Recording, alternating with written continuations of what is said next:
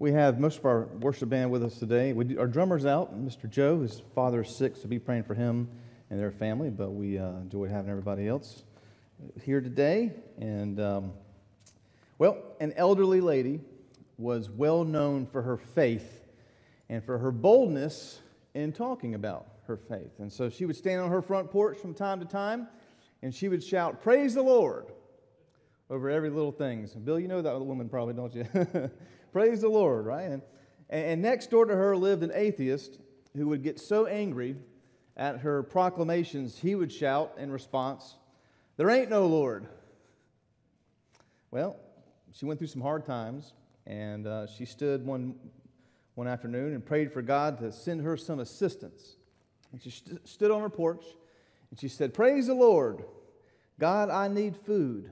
I'm going through a hard time Please, Lord, send me some groceries.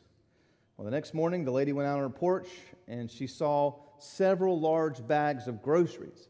And she shouted, Praise the Lord. Well, the neighbor jumped from behind a bush and said, Ha ha, I told you there was no Lord. I bought those groceries. God did not. Well, the lady started jumping up and down and clapping her hands. Praise the Lord, she said. He not only sent me groceries, but he made the devil pay for them. Praise the Lord. there you go, right? So you could all say that that woman had tremendous faith in her God, and, and even an atheist God can use. Amen? He can use what he needs to do to accomplish his purposes. Well, she had tremendous faith in God, as we know, and faith is a central tenet of Christianity. But it's often used so often that I believe we can somehow forget the true meaning of faith. So today we're going to look at some aspects of the nature of faith, and we're starting in Luke 17 in verse 5. The apostles said to the Lord, Increase our faith. And the Lord said, If you had faith like a grain of mustard seed, you could say to this mulberry tree, Be uprooted and planted in the sea, and it would obey you. Will any one of you who, has, who had a servant plowing or keeping sheep say to him, when he is coming from the field, Come at once and recline at table?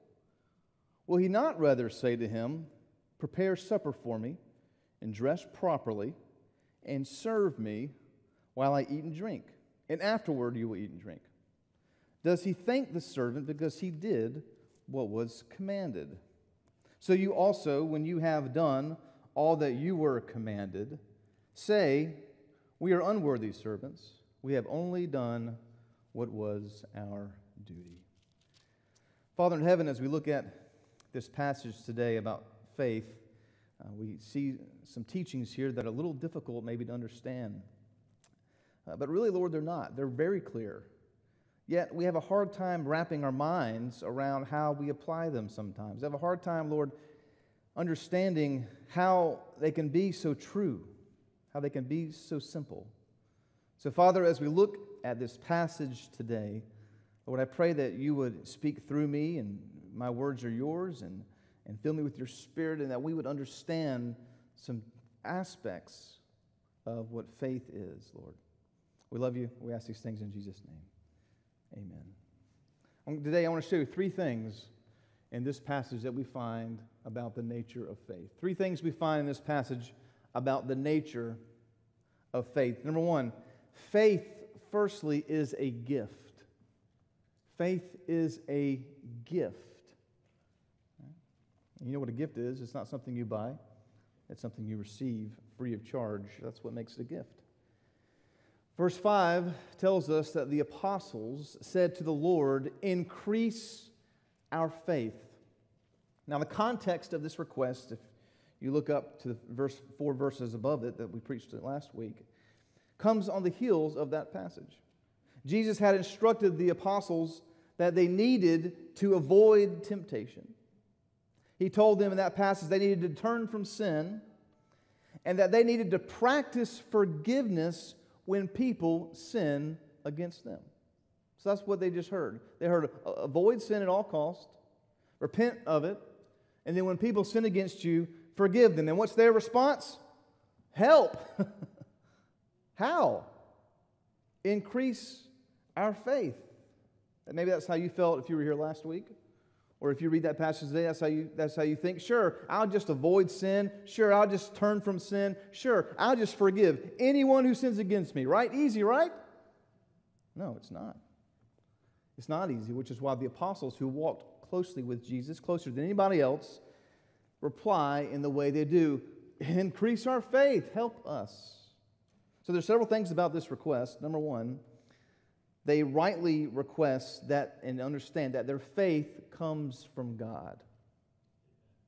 Their faith comes from God. Increase our faith in you, they're saying. So they're requesting the right thing. Look at Ephesians 2 8. For by grace you have been saved through faith, and this is not your own doing, it is the gift of God. I'll read that again. For by grace you've been saved through faith. And this is not your own doing, but it is the gift of God. What he's saying is that your salvation was not procured by yourself. You did nothing to obtain it. You were saved by the grace of God. What is that? Well, God's grace is simply the withholding of punishment for sin. You deserve, you deserve the consequence of it, but He withholds it. You broke God's law, you deserve the punishment, but He withholds it because through Jesus' death, through Jesus' burial, through Jesus' resurrection on the third day from the grave, He satisfied the wrath of God for your sins. That is grace. So you don't have to pay for it. He took your place. We just sang about that today. So you've been saved because God relented on his obligation to punish sin. See, he is obliged to punish it, but he relented on it. And Jesus took your place. Amen? That is the gospel. That is grace. So it says here that you're saved by grace, but then faith is the conduit, it is the route. You're saved when you place your faith in the work that Jesus accomplished. See, faith is the conscious decision that you believe that Jesus did what the Bible tells us he did, that he was resurrected on the third day. If you believe and agree with the gospel message, that is called faith. That's the central aspect of it. But even faith isn't something you produce yourself. You don't produce it. God created everything. He even created you, he, the ability for you to have faith. He's given us everything. The fact that you have faith is a gift from God. The Bible just tells us that in Ephesians 2 8. It's a profound truth, yet it still is difficult to truly comprehend. Even though we make individual decisions to believe in Jesus' work on the cross and be saved, God is still active in that process as He gives us the faith to do so so that we can't boast about it. That's what the Bible tells us. We still make that conscious decision, but God has given us the ability to do so. Even faith is a gift. So when the apostles ask Jesus to increase their faith, they're going to the right source. They're saying, Lord, we don't know if we have enough faith to avoid sin. We don't know if we have enough faith to turn from sin in our lives. We don't know if we have enough faith to forgive those who've sinned against us. Help us believe in you for that. See, the nature of our faith is such that the object of our faith, who are we trusting, is Jesus. We're trusting Him. We're not trusting ourselves, and we're not trusting our ability to trust in Jesus. Sometimes I think we do that. Well, if I just get myself together, I can believe in Jesus more. No, no, no. You're believing in yourself to believe in Jesus more. That's not what you're doing. You're placing your faith in Jesus, not in your ability to believe in Jesus. You place it in Him. You can't live the Christian faith relying on your ability to believe in Jesus. You live the Christian faith by believing in Jesus. Amen? Ask God to increase your faith because it's a gift, and that is the right thing to do. So, faith is a gift. Secondly, not only is it a gift, faith is a tool. You know, something that helps make a job easier. A tool. You know, if, uh, if uh, one of my little three year old's electronic toys, um, if the batteries die, um, I can use a, uh, a, a steak knife to open up the batteries area. It's a whole lot easier if I have a screwdriver. a whole lot easier if I have the right tool to get those batteries out. And faith is a tool that He's given us. Look at verse 6. The Lord said, If you had faith like a grain of mustard seed, you could say to this mulberry tree, Be uprooted and planted in the sea, and it would obey you. Have y'all done that recently? Have you told a tree in your yard to go to the Atlantic Ocean? You know, I can't even keep a tree alive, let alone uproot it and send it somewhere. Does that mean I have no faith? At 10 a.m. this morning, I have a reminder on my phone that goes off every three weeks. And at 10 a.m. this morning, it went off and it said, Water the plant in your office. Because if I don't do it, it'll die. And that plant was given to my mother the day I was born, so I really don't need that thing to die. It's called the Charlie plant, all right? So, uh, and so every three weeks it is watered. Uh, but if I didn't do that, the thing would shrivel up and it would die. And a couple times it's almost died, but we have brought it back to life, right?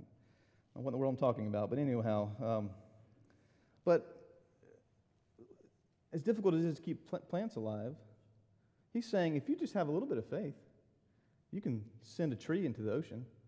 Does that make you feel like you have no faith? It makes me feel like I have no faith when I read this. This is one of the more famous passages about faith. There's one that's similar, it's more famous.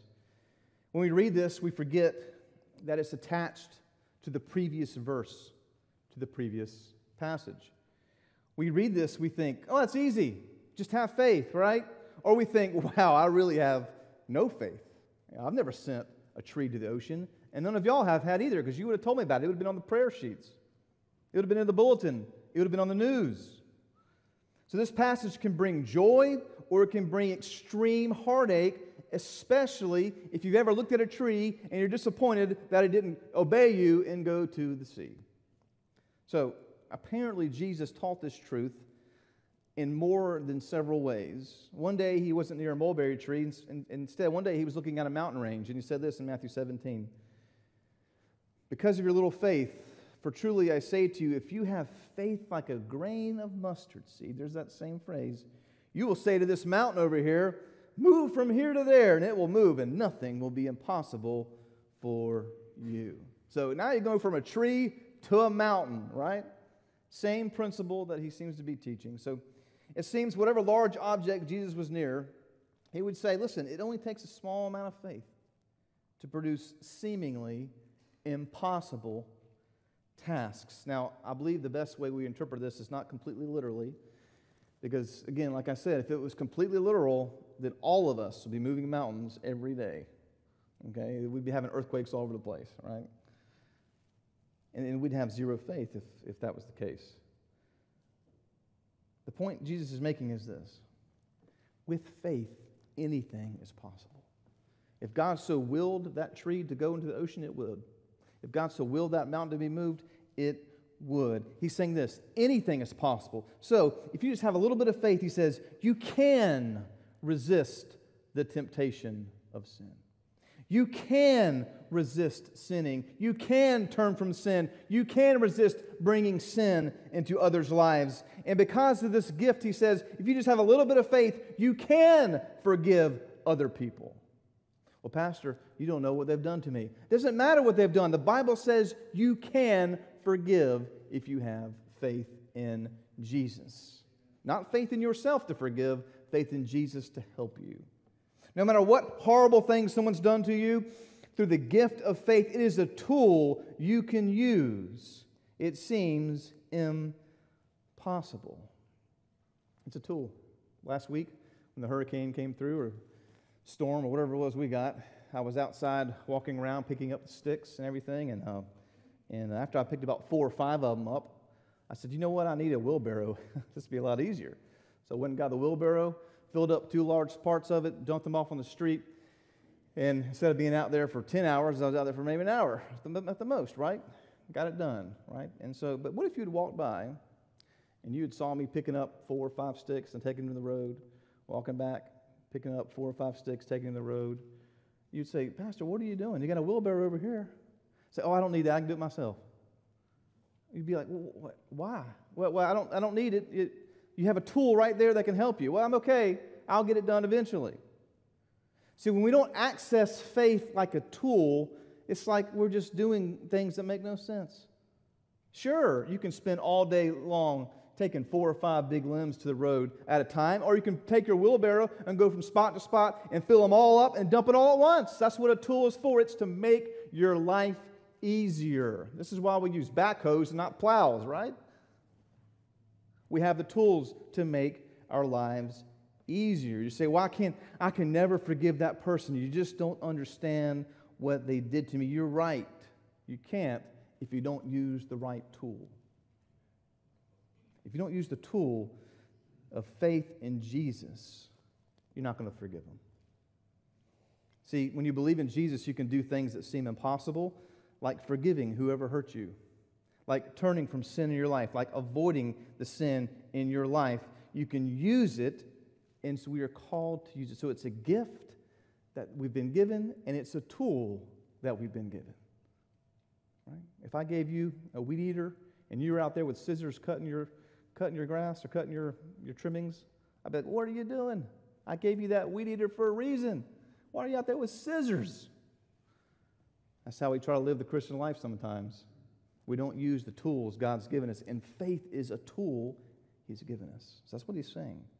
And then finally, three, He completes the picture and He says that not only is faith a gift and faith is a tool, it is a duty. It's a duty. What does that mean? Faith leads us to be dutiful servants of Christ. Now, at first, when you read this, this seems a little awkward. But in context, it makes more sense. Look at verse 7. He says, Will any of you who has a servant, and I don't have any servants, and maybe you do or have, so I, don't know, I can't quite you know, understand this. I do have four children that are, we treat like servants sometimes. But if you have a servant that's plowing or keeping sheep, say to him when he's come in the field, Would you tell him, come in and recline at table? Now, you might be thinking, well, yeah, you would. That's a nice thing to do, right? We're all Southerners here, so what we would do. But Jesus says that if you have servants who are doing yard work or housework, when they get off work, do you let them come in and eat with you? Now, again, in our, in, in our first glance, in our culture of Southern hospitality, you would probably do that, but that's not how things worked in the Bible. Hey, here's newsflash the Bible was not the South. It wasn't. Israel was not the South. You didn't come in after a hard, come in and have some sweet tea. After a hard, invite you in. There was no southern hospitality. This is not how it worked. Servant did the servant's job until it was completed. That's what they did. This is what Jesus is telling them. It's kind of a hard thing to hear. It would never happen in the biblical times. You would not invite your servant to eat with you until he served your food first. Look what he says in verse 8. Will he not rather say to him, Prepare supper for me? dress properly, and serve me while I eat and drink, and afterward you'll eat and drink? Well, that seems rude. Well, sometimes what things seem as rude is not necessarily sin. This is what the relationship was between a servant and a master. The duty of the servant was to feed the master first. He worked in the field, he would come in, then he would feed the master. You see the parallel Jesus is drawing? It's kind of uncomfortable to see, isn't it? He's saying, Disciples, you're not the masters. You're not the kings.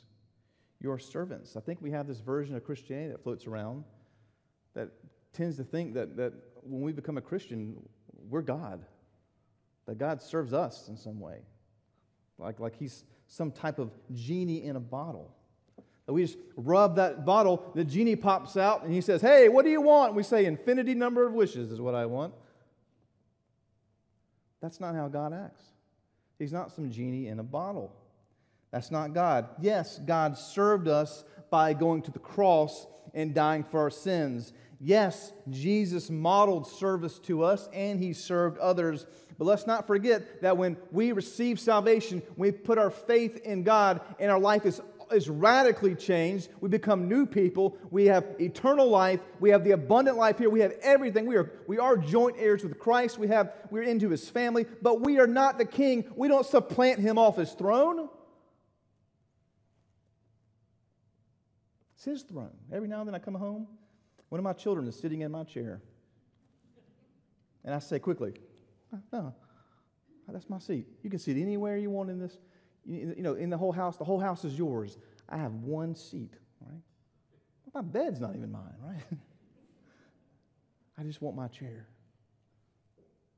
We don't deserve to, to kick the king off the throne.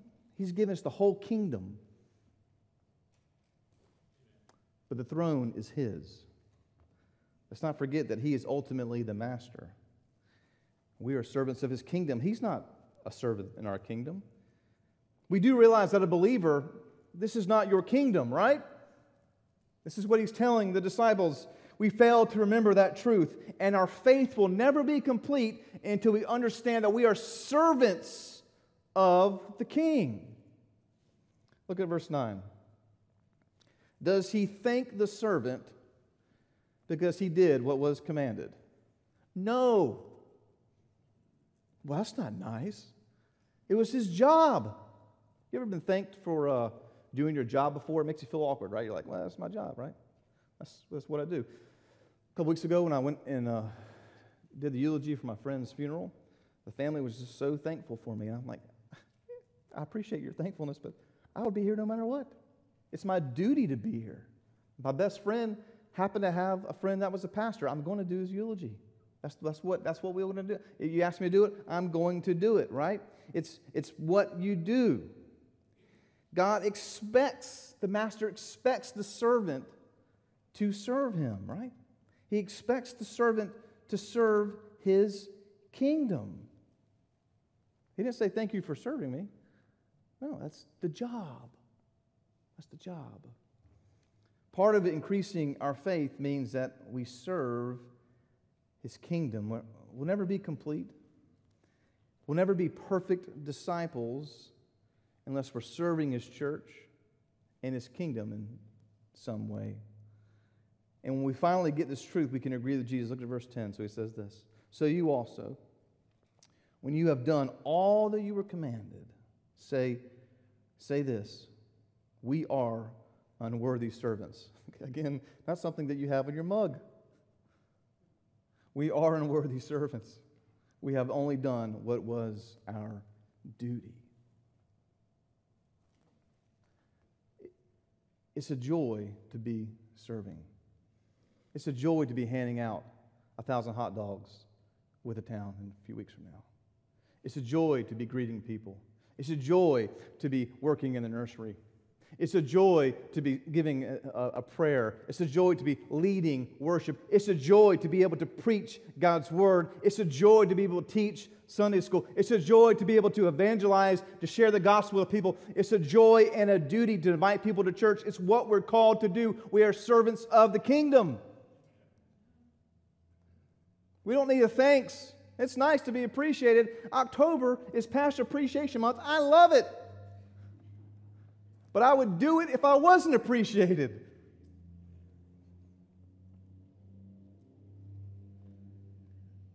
It was our duty. Serving in faith is a duty. So, faith is a gift, it's a tool, and then it's something we are called to do. Well, there was old, many years ago, there was an old, old farmer, and he found a little girl that was lost in his meadow. And he came up to her, and she was crying. And said, Oh, honey, don't cry. I'll take you home. And I, I know how kids can get lost. I was at the uh, corn maze uh, yesterday, and we weren't even in the maze. Three year old John David was running across the hole. I couldn't catch him. You know, I actually had to run, and I ran a lot further than I have in a while. My children were making fun of me. You should not run like that, Dad. You're running differently now. Right? So I know what it's like how a kid can get lost quickly. And this, years ago, this happened. And the farmer said, I'll take you home. And the child snuggled up to him and she said, I knew you would. I've been waiting for you. And he said, Waiting for me? You don't even know who I am. What made you think I was even going to come? She said, I was praying you would come.